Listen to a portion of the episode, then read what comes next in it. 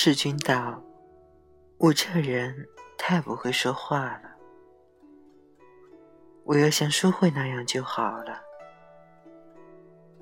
曼桢道：“淑慧这人不坏，不过有时候我简直恨他，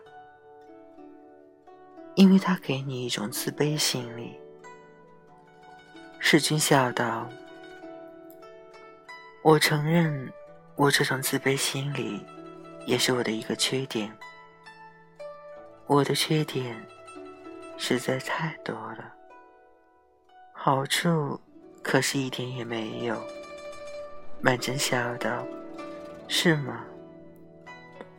世钧道：“真的，不过我现在又想，也许我总有点好处，不然你为什么对我好呢？”曼桢只是笑，半天方道：“你反正总是该说什么就说什么。”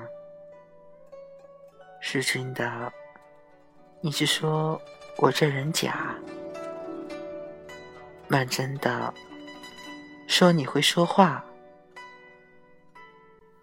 世钧道：“我临走那天，你到我们那来，后来淑慧的母亲说，真想不到，世钧这样一个老实人，倒把淑慧的女朋友给抢了去了。”曼桢笑道：“哦，以后我再也不好意思上那儿去了。”世钧笑道：“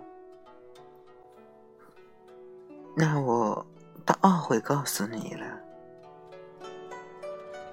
曼桢道：“他是当着淑慧说的。”世钧道：“不，他是背地里跟淑慧的父亲在那说，刚巧给我听见了，我觉得很可笑。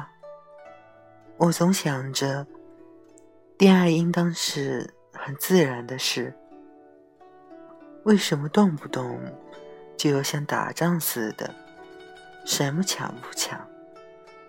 我想淑慧是不会跟我抢的。”曼桢笑道：“你也不会跟她抢的，是不是？”世钧道顿了一顿，方才笑道：“我想有些女人也许喜欢人家为她打得头破血流，你跟他们两样的。”曼桢笑道：“这也不是打架的事，幸而淑慧不喜欢我，不然你就一声不响走得远远的了，我永远也不会知道是怎么回事。”说的世钧无言以对。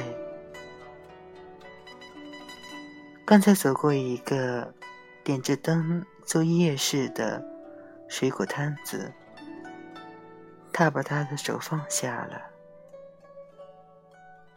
现在便又紧紧地握住他的手，他却挣脱了手，笑道：“就要到了，他们窗户里也许看得见。”世钧道：“那么再往回走两步。”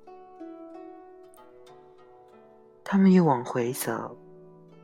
世钧道：“我要是知道你要我抢的话，我怎么着也要把你抢过来的。”曼桢不由得扑哧一笑，道：“有谁跟你抢呢？”世钧道：“反正谁也不要想。”曼桢笑道：“你这个人，我永远不知道你是真傻还是装傻。”世钧道：“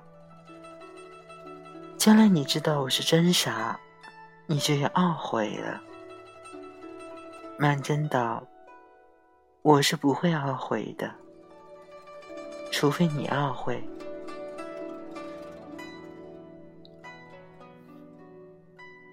世钧想吻她，被她把脸一偏，只吻到她的头发。他觉得她在颤抖着，他说：“你冷吗？”她摇摇头。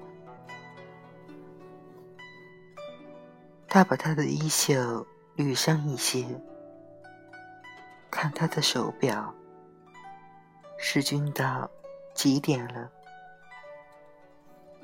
曼桢隔了一会儿，方才答道：“八点半。”时候已经到了。世钧立刻说道：“你快去吧，我在这等你。”曼桢道：“那怎么行？你不能一直站在这儿，站一个钟头。”世钧道：“我找一个地方去坐一会儿。刚才我们好像走过一个咖啡馆。”曼桢道：“咖啡馆倒是有一个，不过太晚了，你还是回去吧。”世钧道：“你就别管了，快进去吧。”他只管催他走，可忘了放掉他的手，所以他走不了两步路，又被拉回来了。两人都笑起来了。